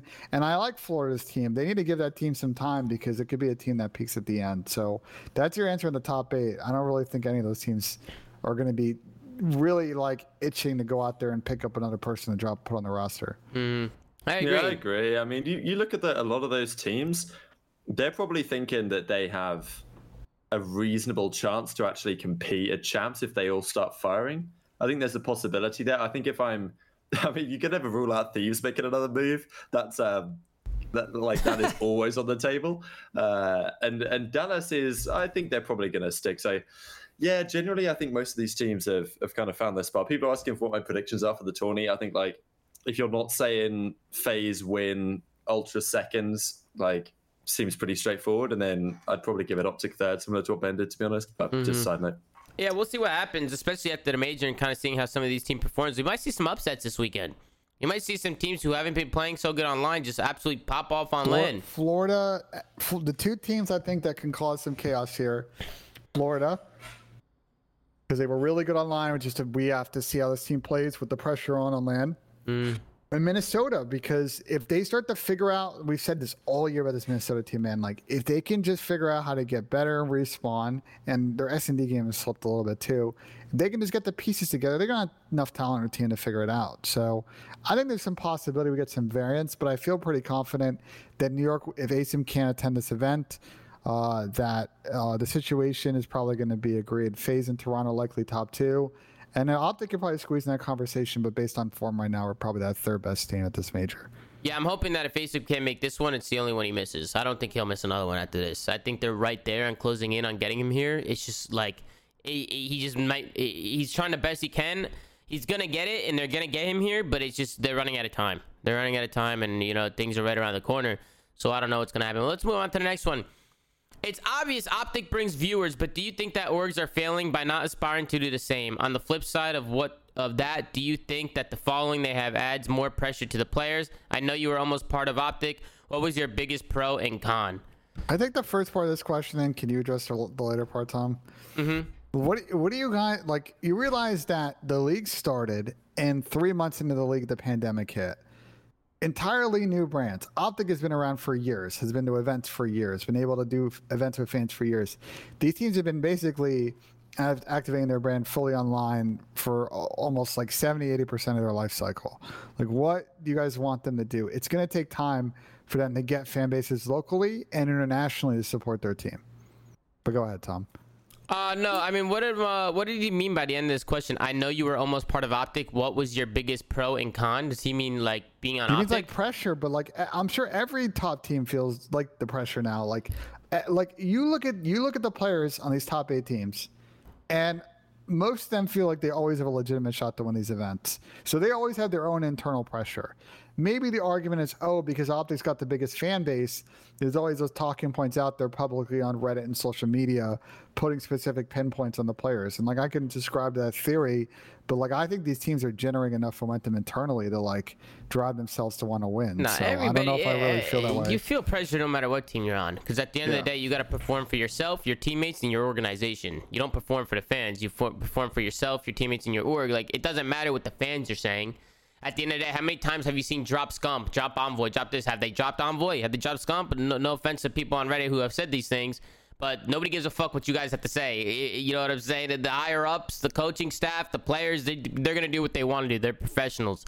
Um, at the end of the day, you know, a lot of people could spit fugazi and say whatever they want. Even when I played with Optic, we hey, the series that we won, there was a we started off the weekend right. We won the first couple series. I, I played okay. I played average. I was getting into things, and people were cooking me. Even though we won the series, we won the series. I did my thing. It's not like I got shit on. Then the first series we lose is against Gen G. I had the best KD on the team. I had a better KD than Scump, Crim, fucking Damon, Tej, all of them. Um, and I got cooked. I got obliterated. Like everybody was fucking cooking me, saying bring back Dashy, this and that. When I literally had the best series on the fucking team.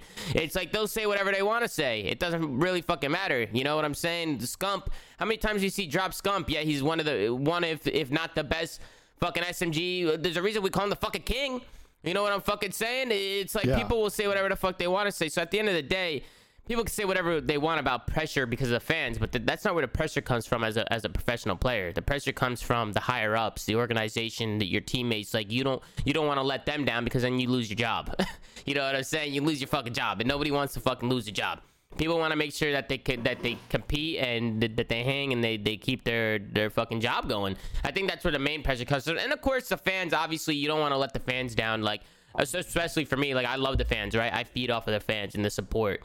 Um, so I always like that was something that just kept me going. Like it definitely helps. If anything, I think Optic having a fan base behind them like they do benefits them.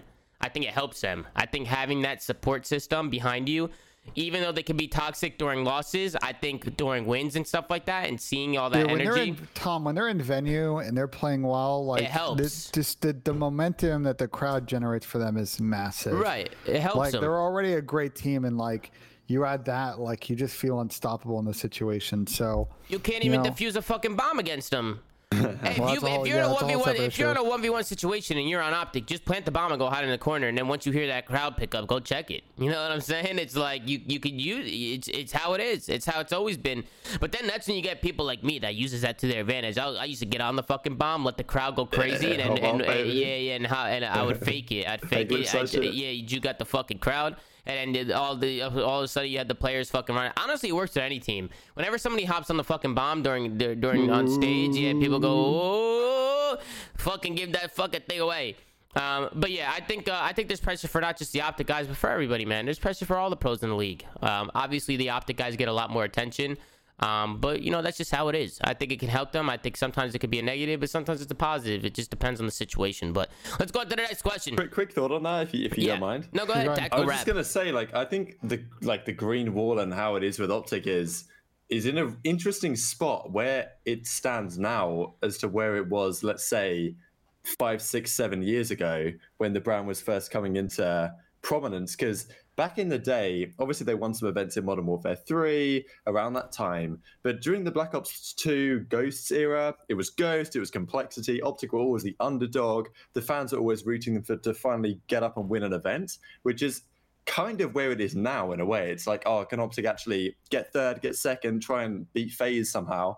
Um, which is kind of where like they sit again. But the last few years, a lot of the Optic fan base that is still here has been, if anything, incredibly spoiled, right? With the incredible dynasty run, winning so many events, and now winning is just expected for the Optic team.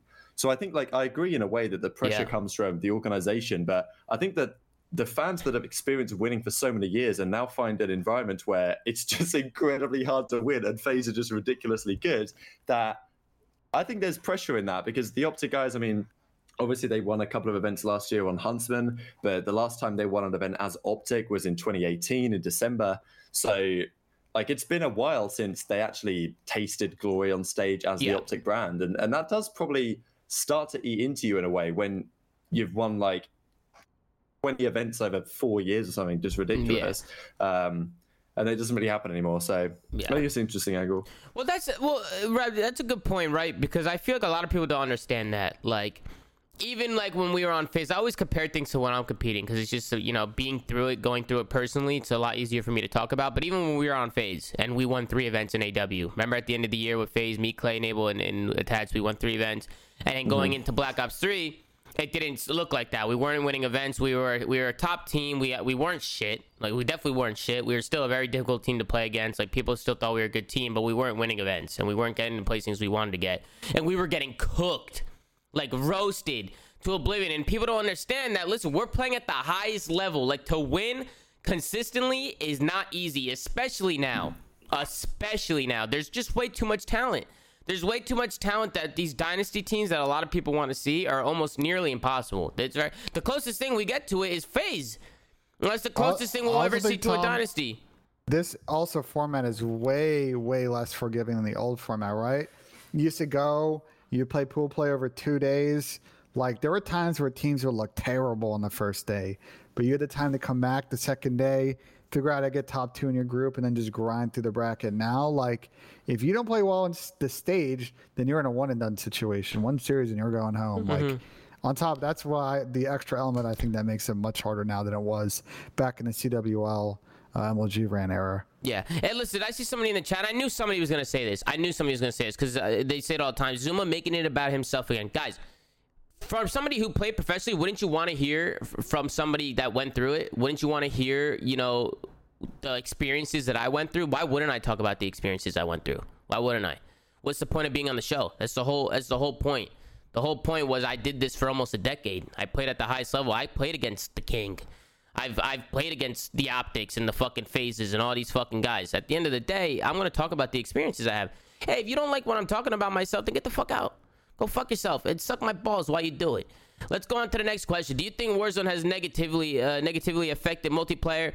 Gunsmith and bullet velocity and in multiplayer just gives every gun the ability to be a super weapon and it can kill otherwise balanced metas and bullet velocity can make gunfights more inconsistent than hit scan, especially online. Ben, we'll start with you. What do you think? Uh, those are interesting points, but I still don't think that's the case. Like, there's always been OP guns and OP weapons and OP perks in every Call of Duty without bullet velocity and hit scan versus this or or uh, what's the tick rate. Like all those things are always going to exist, and people are always going to gravitate towards what are the OP elements of the game. And trust me, it used to be much worse back in the day when we had noob tubes and we would go into pubs, and that was terrible. So I don't know what else to say. I think it's an interesting thought process, uh, but I think you're kind of missing the bigger picture here. Bro, Warzone is trash. Bro, I play Warzone and it is boring as fuck. I played it last night and I was bored out of my mind. I was running around for 20 minutes. Yeah. I'm fucking j- just buying UAVs, chasing after red dots. Half the time I'm shitting at fucking shit cans. They're not even good. And then when I do die, I'm getting run over by Berthas. I can't see the fucking guy because there's the sun in my eyes. Or, or I'm getting a fucking dev error 20, 30 minutes into the game. There's a lot of problems with Warzone right now. A lot. A I, lot. I think it just needs a little bit of a listen. It's just it's stale, and that's that's what they need to figure out how to It's shuffle it up. stale. Fortnite's always done a good job of it. They do these seasons. It does has Epic gotten that wrong sometimes? Absolutely. I just think there needs a little bit more of a shuffle in Warzone to kind of bring back that wow factor. Uh, and and kind of uh, bring an element. You know, it'd be nice, Tom. Maybe if they added jetpacks in Warzone, maybe that'd, That'd be, be a nice fun. spice. Oh hey, my God. Hey, hey, listen, I I Hey, Metal personally Heroes is really good in Blackout. That's all I'm saying. I personally just think Warzone can have a lot of tweaks to make it a lot better. I just feel like it's very slow. Um, I feel like it takes a while to get into the action and stuff. I just play it, and I, I personally, I mean, this is just Yeah. my opinion. I mean, people could say Luma or Wuma or whatever the fuck. I personally just don't have a very good time on it. But I also come from a, a background where I'm a very competitive person, and just like going for high kill games like doesn't satisfy me. Like I want to play against good players. You know what I'm saying? Like the World Series of Warzone that they're coming out with sounds like a fantastic idea. The only problem with that is I don't play Warzone, so now I gotta start practicing Warzone. So I don't. oh yeah, you're so- the team, right? Yeah, yeah. I got a team with Clay and Asim, and the thing is, is that sounds fun as fuck. Like I'm excited for that. Like a Yeah. competitive Warzone based system, which I think is the future. I think we might be seeing some of that in the future, and I think it's it's gonna be incredible. I think it's gonna be really fun to watch. I personally can't watch these Warzone tournaments though, where they just get kill, where they do kill races, and I just watch some of these top Warzone streamers just kill absolute newbies. Like it's just it's just like whoever gets those good lobbies, whoever gets the bot lobbies and can just get a bunch of noob teams running around and get more kills. That's boring to me, guys. I personally, that's just my opinion. I have nothing against Warzone. I love I love competitive Warzone, but in terms of like what I've been watching recently, like playing it, I think it's boring if I'm just playing it casually. And if I'm watching some of these tournaments where it's just a kill race and I'm watching these people just go sh- find these newbie ass teams running around, it's whoever gets these bot lobbies and can get the most kills. It's it's boring to me.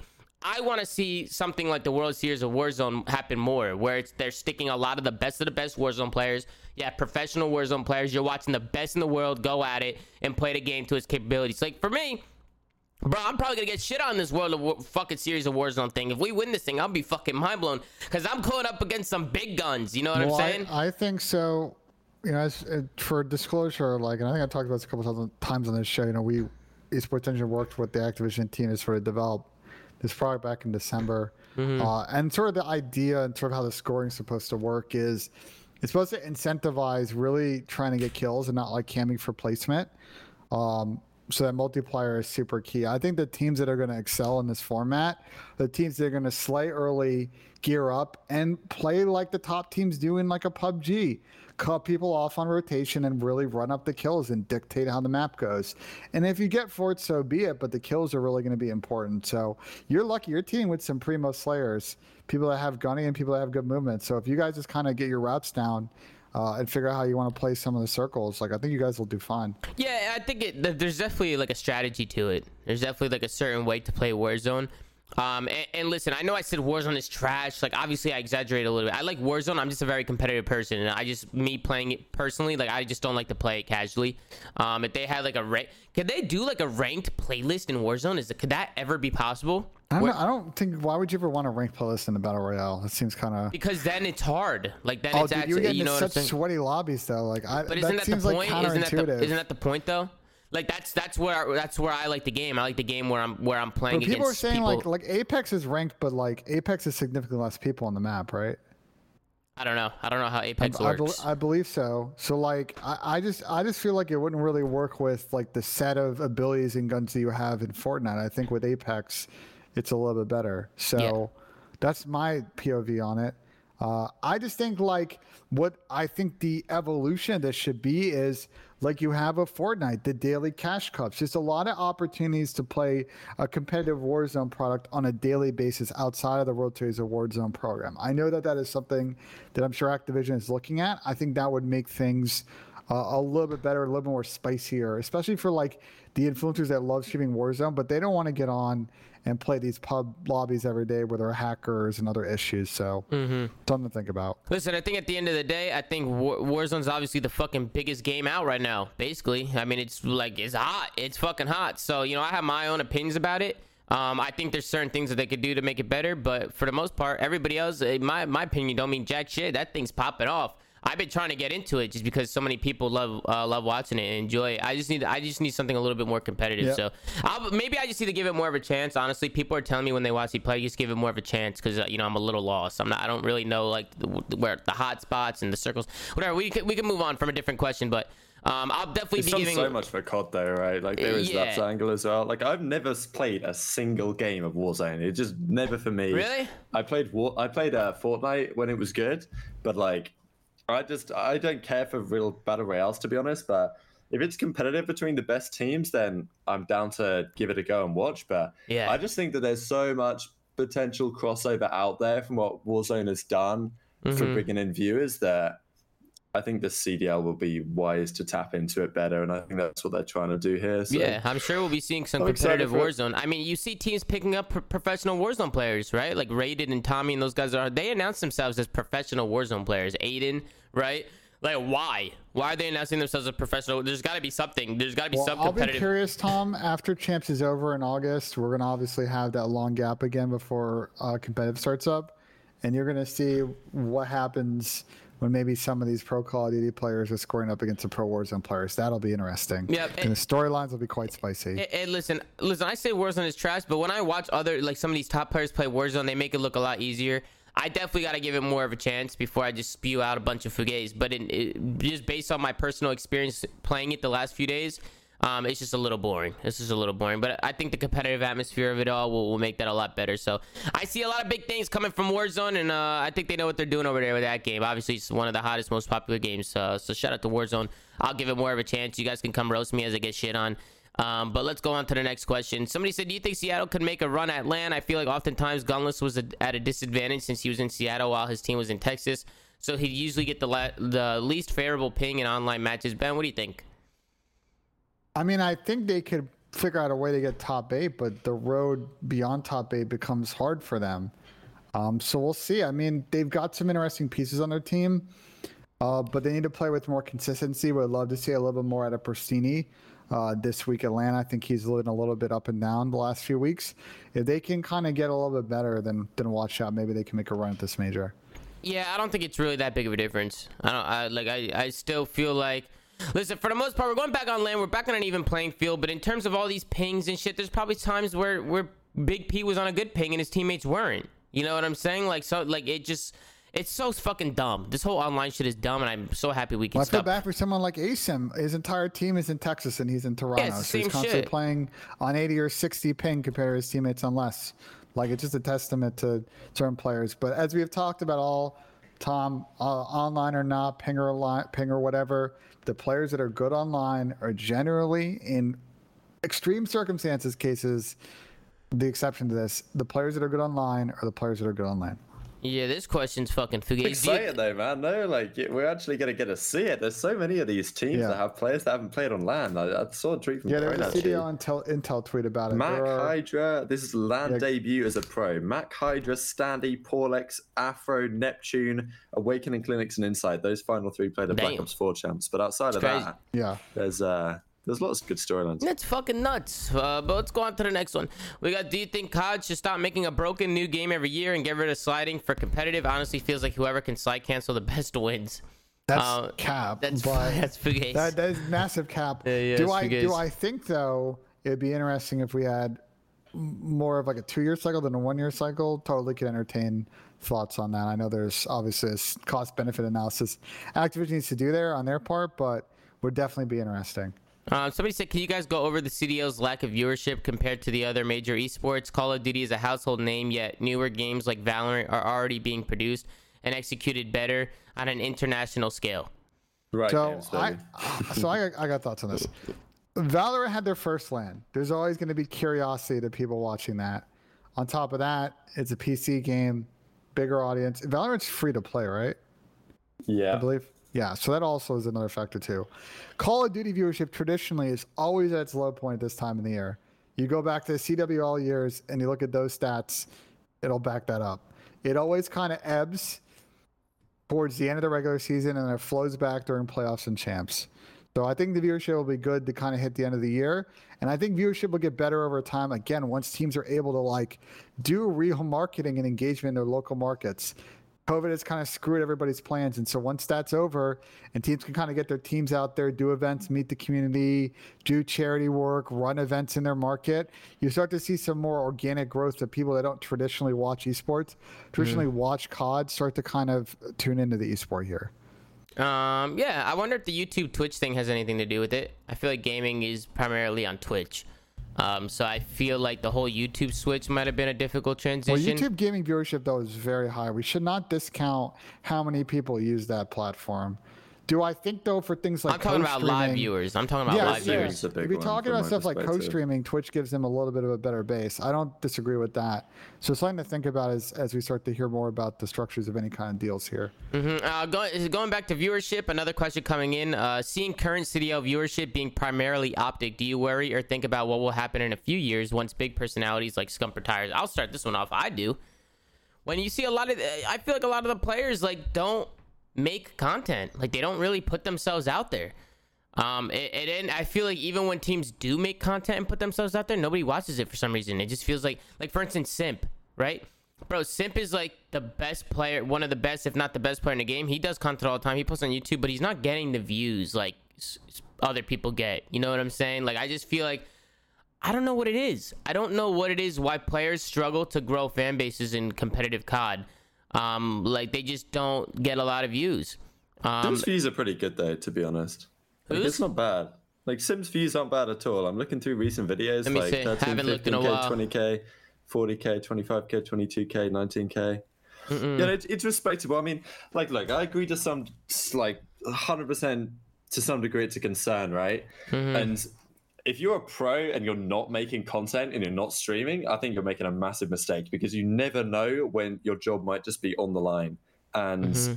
I mean, to what you've done, right? And some of the other players have done it. I'm seeing Zed lately. He's streaming. He's got to like a thousand subs. That's a solid income, even if things go completely tits up, right? Methodz has done a great job. All these guys, like, it's not just about building a personality to help build the scene. It's about actually maintaining some job security if, if things go sour. And Mm-hmm. you're only like, what's the average lifespan of a player in the league? Like two years, two and a half years.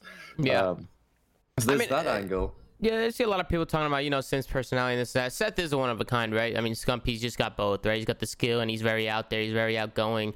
Um, it's very rare you see something like that. But I agree. When Optic plays, when, when Optic's done playing, half the viewership is gone. I mean, it fucking disappears in the blink you of an think the eye. Optic fans stay though? Like my take is, if Scump retires, do Optic fans still watch Optic? Because I think maybe not many of them. Not do they as do many they do. watch do they watch Optic or Like, do they just go watch Scump stream? Scump. Do they just go watch Well, Scump stream? Yeah, but, but if Scump's Maybe they do. if Scump's co-streaming the CDL, the CDL's gonna want to count that as viewership. So it get, it gets kind of an interesting game here. I think it's impossible. I think it's almost impossible to chart what happens here. We just don't know the contours of what would happen in the situation. About the time he retires, is co-stream available? What are the terms of the co-stream? Like, there's just a lot of different avenues that we're just not really sure here. Again, I think though, like the better longer term strategy though is not so much to court the Scump fans, but getting more people that have never watched a product for in the ecosystem and getting them to engage is the better uh, like question to me, rather than what happens when Scump retires from the league. I think. Uh, listen, I think there's still to be viewers. Like, I, I, think it's to change. I don't know how drastically it's to change, but it'll definitely go down a little bit when some of these bigger personalities are out because they, these guys just bring in a lot of fans. That's just how it is. Um, at the end of the day, I don't think it's to kill COD. You know, like when Scump retires, I don't think COD is done. Um, but I think it is going to impact it a little bit because you know it's, it's Scump, man. He's a big name. He's a big guy to the. He's he's very well respected. He's stable to the scene. He's been doing it for a decade. I mean, I don't know. Some people are talking about who replaces Scump. I mean, people are talking about Envoy. You know what I'm saying? People are talking about Envoy, but hey, Scump. uh, You know, those are some big shoes to fill. I'll tell you that. Those are some fucking big shoes. But let's see what other questions. Do you think CDL could potentially get rid of control for CTF since control I feel like doesn't require a lot of teamwork and more so on just talent and a bunch of defense rounds, whereas in CTF it requires way more teamwork. Can the pros influence the That is decision? the, the worst take I have ever heard. Control requires a lot time. of teamwork. Control requires an immense amount of, of teamwork. Yeah. CTF can be very boring and very campy. I don't. I thoroughly just disagree with that take. I don't think we should be shuffling out control at this point uh, in the game. I think teams have gotten pretty good at Garrison offense now. Teams have gotten really good at playing raid on both sides. Is checkmate still kind of a little bit fugazi? Yeah, if you go forward dead on offense instantly, the round's kind of over. Uh, we just need a better control map to replace that one. I think we're fine. Yeah. I think like people Go ahead, remember the 10% of CTF games that were actually entertaining. Like the vast majority were garbage. On the vast majority of maps, it doesn't work at all. And back in Black Ops 2, it was good. Black Ops 3, it could pass. World War 2, trash. So like not always, pretty much trash. So yeah, I think Control is great. I also think Control is, in my opinion, the perfect medium between Hardpoint and Search and Destroy because it's also relatively easy for new people to understand because you've got kills, you've got capture the point. So it's kind of like a hybrid in a way of both Yeah. the game modes, and I think that is exactly what you need because people understand Hardpoint. Like, let's say you're a new player coming in, Search and Destroy is often like a new fan to the scene, let's say, search and destroy is often the mode that you gravitate towards because it's easy to understand. You just die and then you're out of the round. And then people start to understand hardpoint a little bit. Okay, you have to capture this point, you move around the map, and then control kind of is just an, a natural extension of that. I guess CTF's also very straightforward to understand, but I think I really like control. Yeah, I think it shows a good game mode. I mean, it was made for competitive. I mean, that was the whole point of the game mode. I'm pretty sure the devs wanted to make a game mode that was a swing mode that was made for competitive play. And that's kind of where control came in. We got Maven coming in with a big 20 bomb. Shout out to Maven. The Maven the goat goat. caster. Let's get a wave in the chat. You fucking bald, good looking bastard. I We fucking love, love, we you. love Clinton Joe here. Shout out, man. Yeah, brother. shout out to the fucking goat himself. Appreciate you, Maven. Much love, man. Um, but we'll go on to the next question. I think Control's a good game mode. I wouldn't by the change way, I see Looney's rank uh, about uh, uplink CTF and control. Uh, agree with your uplink take. We can argue about the CTF and control take. I think it's super. Uplink, kind go uplink is ahead. fire. Uplink, Uplink is is 100 percent Uplink the is best fire. of the video. That's not debatable. There was so, there's something about uplink just so bro, just hitting those buzzer beaters or those interceptions. Like, dude, uplink was on a whole nother level. They could have up. I feel like they could have added like ramps or something. You know, like for for non jetpack games, just like ramp. I'm serious. Like, uh, like put put like ramps. time, Yeah, put ramps on a map so people and put ramps near the point so people can run up the ramps and like try to get interception. Listen, bro, I think it'd be pretty cool. But let's go on to the next question. I'm trying to find ones that people liked. Um, does Drazah leave LAT next year, or does he risk saving the org's ass for a third time just to be benched? um, I don't know what, what like. How is Drazah gonna save LA Thieves? Like, do they even want him next year? You know what I'm saying? Like, it's it's like I don't know if, if Drazah's gonna be the fucking savior to LA Thieves. You know.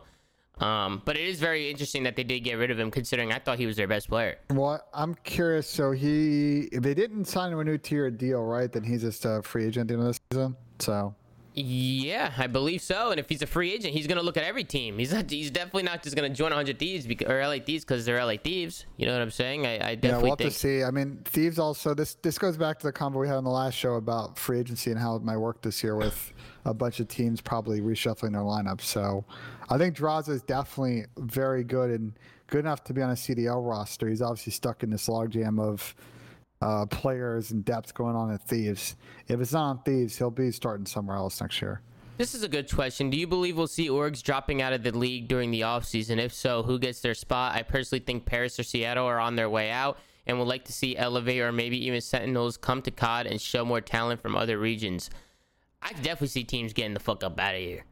Um, I don't know I think that's a little bit more complicated mechanically than you think it is. Uh, I mean, don't think, not really. I don't think we're going to see. sell their spot. Uh, yeah, but someone's got to buy the spot. So I, I think I There's personally don't think buy we're going to see guys. It is a weird capital market right now, just in general with like business stuff, just like big picture economics. Like we're coming out of a tight period with COVID. I think this year we probably won't see a lot of that. Uh, we'll see what happens next year.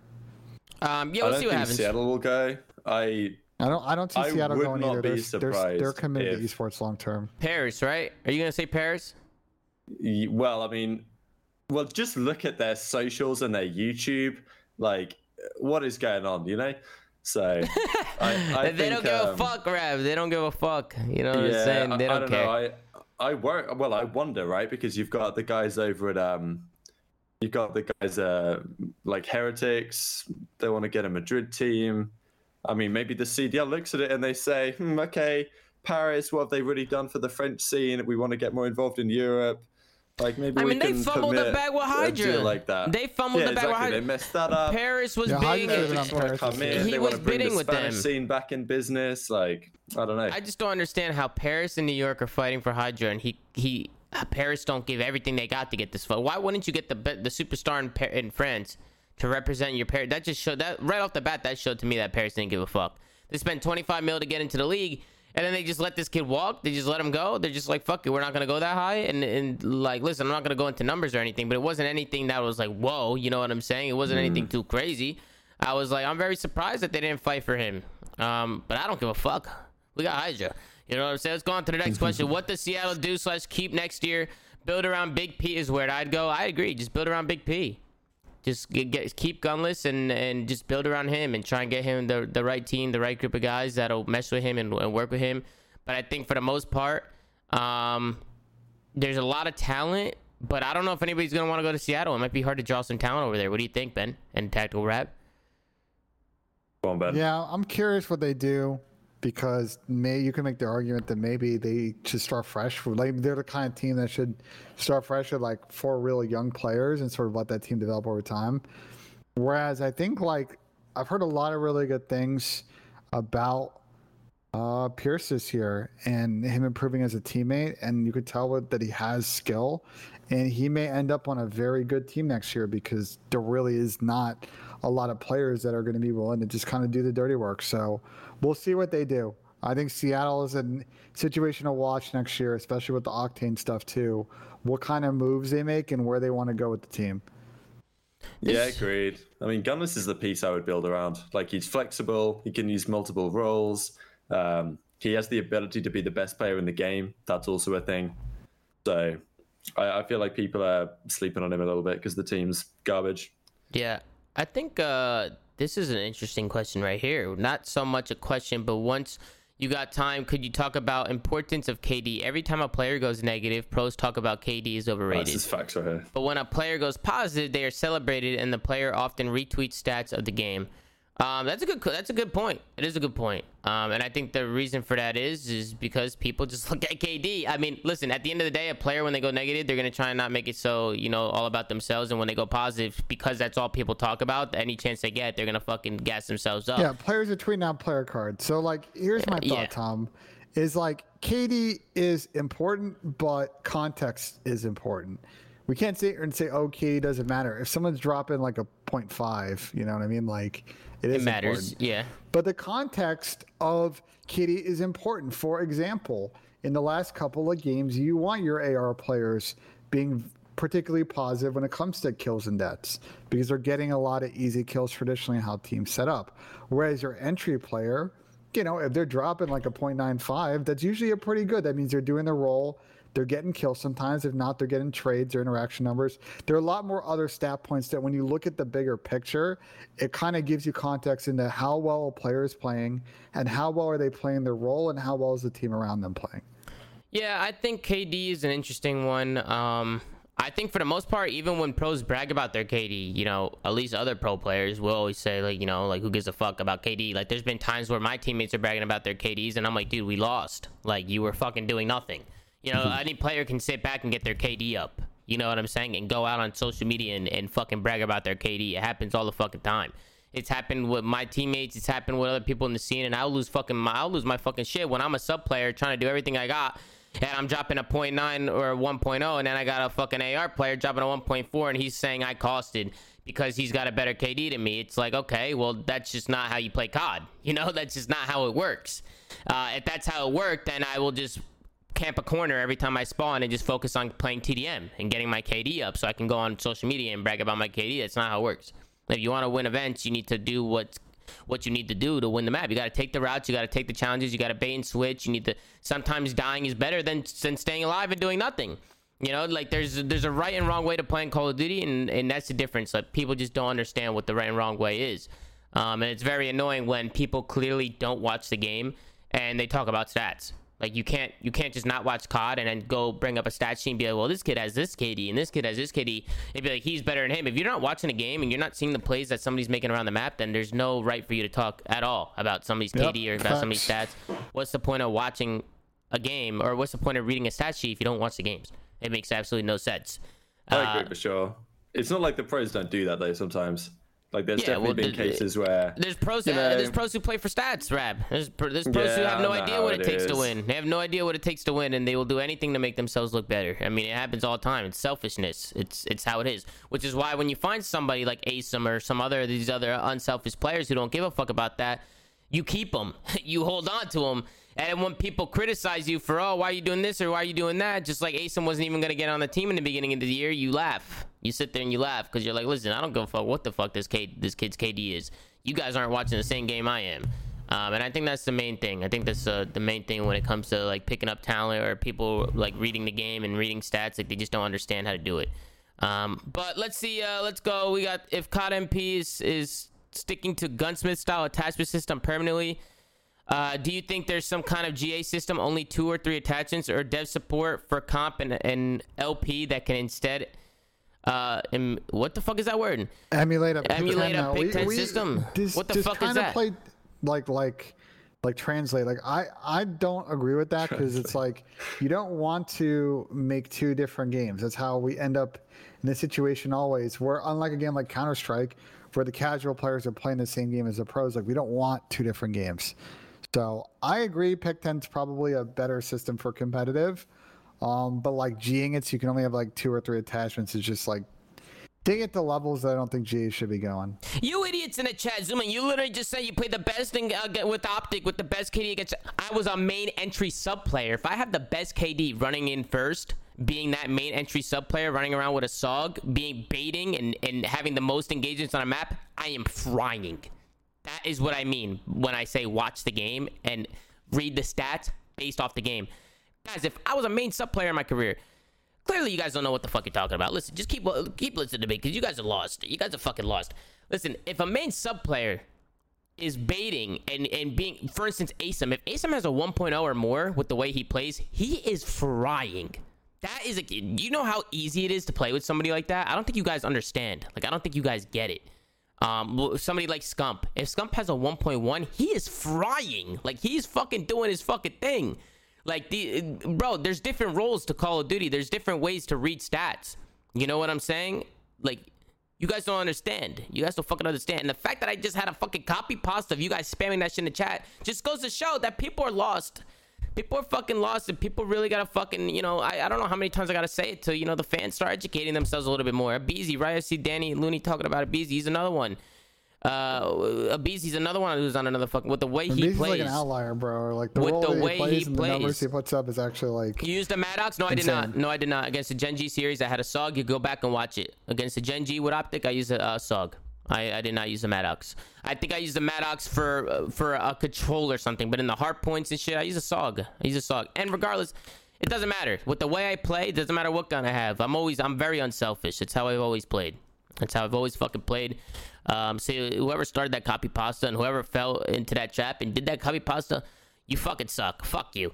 Uh, And, learn, and learn, Dan- learn how to read stats. And Dan saying Rise Looney, which talk about what Looney did in World War II. He's another because one. Dan Dan was playing a role where a lot of times he was hitting routes and he was put in a lot of position where he's winning a lot of ones without teammate backup. He's not always going to win those gunfights, but when he did win those gunfights through most most of the time, nine out of ten times, ninety five out of hundred times, they were very impactful gunfights that Right. won his Uh, team guys, we're not and they would set up correctly. Right, So its context is important here. And we're not saying don't talk about KD. Who the fuck said? Who the fuck said? Hey, don't ever talk about KD. Did Ben not say? Hey, KD means something. I mean, somebody's dropping a point five or somebody's doing this. Hey, KD matters. It just doesn't matter the way people talk about it. Like people don't talk about it in the right context. People don't talk about it the right way. That's why it's so hard to explain because people just don't get it. They don't fucking understand it. Um, and it's very annoying to talk about it because people. Uh, ben, how else do you explain it? Because it, it seems like people they're a little lost. I don't know, Tom. I don't know. Let's find another question. If you were a GM for one of the bottom teams, would you rebuild the whole roster? If if your answer is yes, then which players would you want on your team? 100%. If my team was in the bottom four, I would get rid of the whole fucking team. Unless somebody was completely just a superstar player that just needed help. But for the most part, I'm rebuilding. Just rebuild. Find a whole new team. It depends, right? You got a lot of talent and challengers. Um, if you have like a, a couple players that you want to keep, keep. Um, you could definitely get a whole new look to the team. I don't know if you Yeah. guys agree with me, but that's what I would do. I'll give you a man I'd want to get on my team. I'd get Trei Zero Morris. He'd be one of the first guys I'd be hitting up because he's out there right now in a tough spot. Obviously, couldn't make it work on London this season. If he can't get out to the States, he'd be a pretty key piece I'd want to build around, I think, especially if I'm a team like London, had a tough time.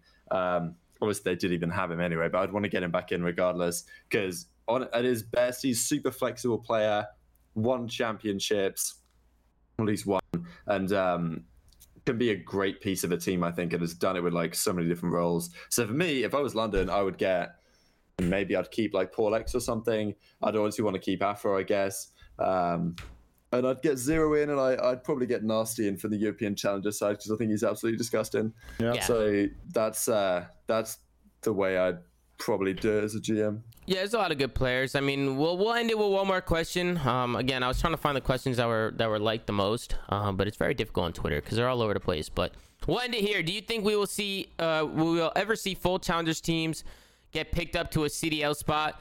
Like what Wester were trying to do at the beginning of the year, and you think that there is a combination of four teams who could take the spots of the bottom four and do better in the league? Um, no, I don't see a full challengers team coming in. There's I- just I- nobody in challengers. The, the fucking challengers teams they change every fucking week. Every week there's a new Yeah. fucking roster. There's new fucking people.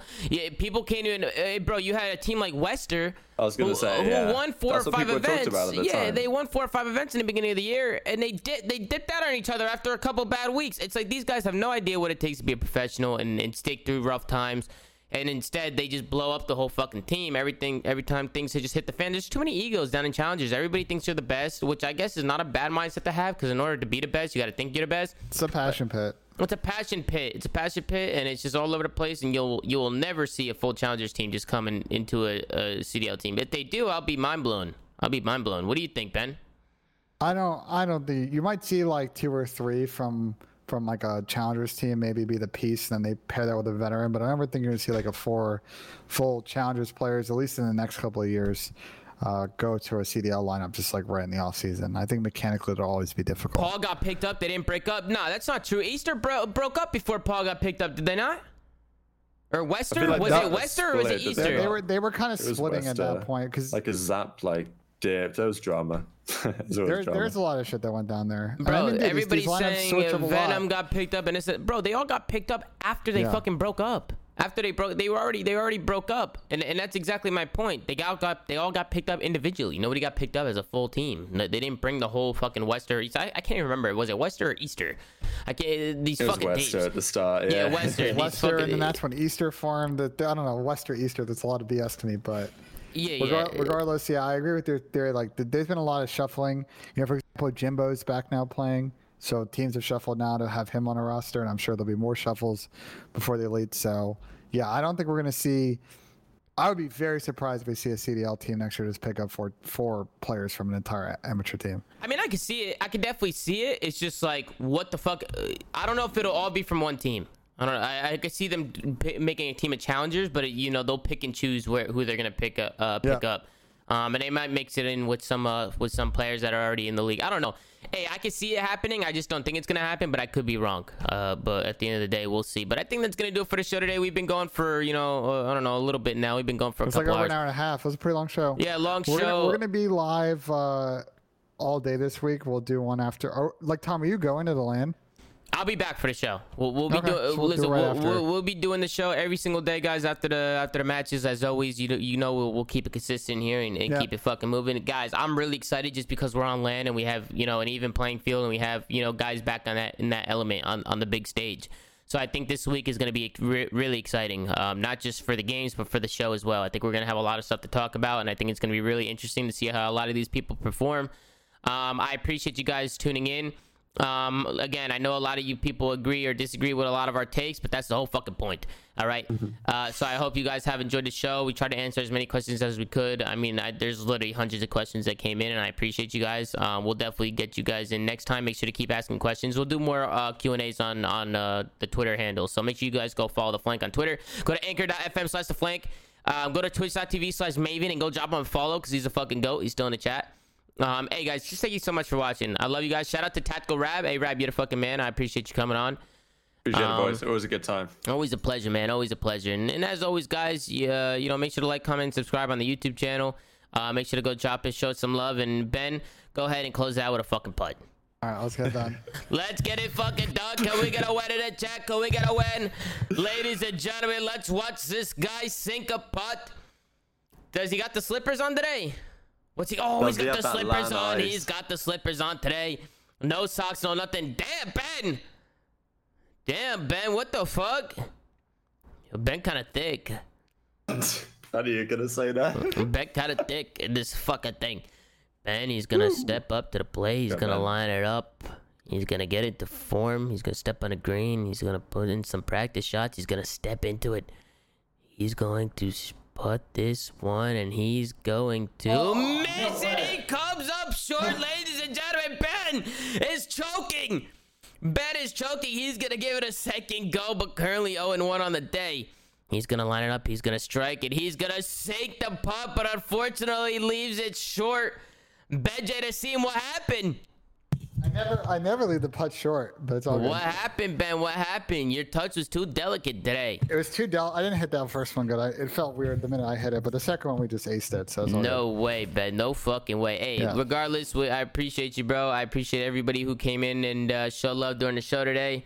Uh, we're gonna call it, but I will see you guys live after the matches. I'll continue to stream for like another hour or so, but I am doing dinner with the with the squad tonight. We're all we're doing like a team dinner tonight, so won't be able to stream too much longer. But we'll, you know, we'll have some fun. I do appreciate you guys tuning in. Uh, I love every single one of you. Zoom Mafia all day of the week. Let's get a Woo Mafia in the chat. I'll see you guys tomorrow after the matches. Have a good day. Peace.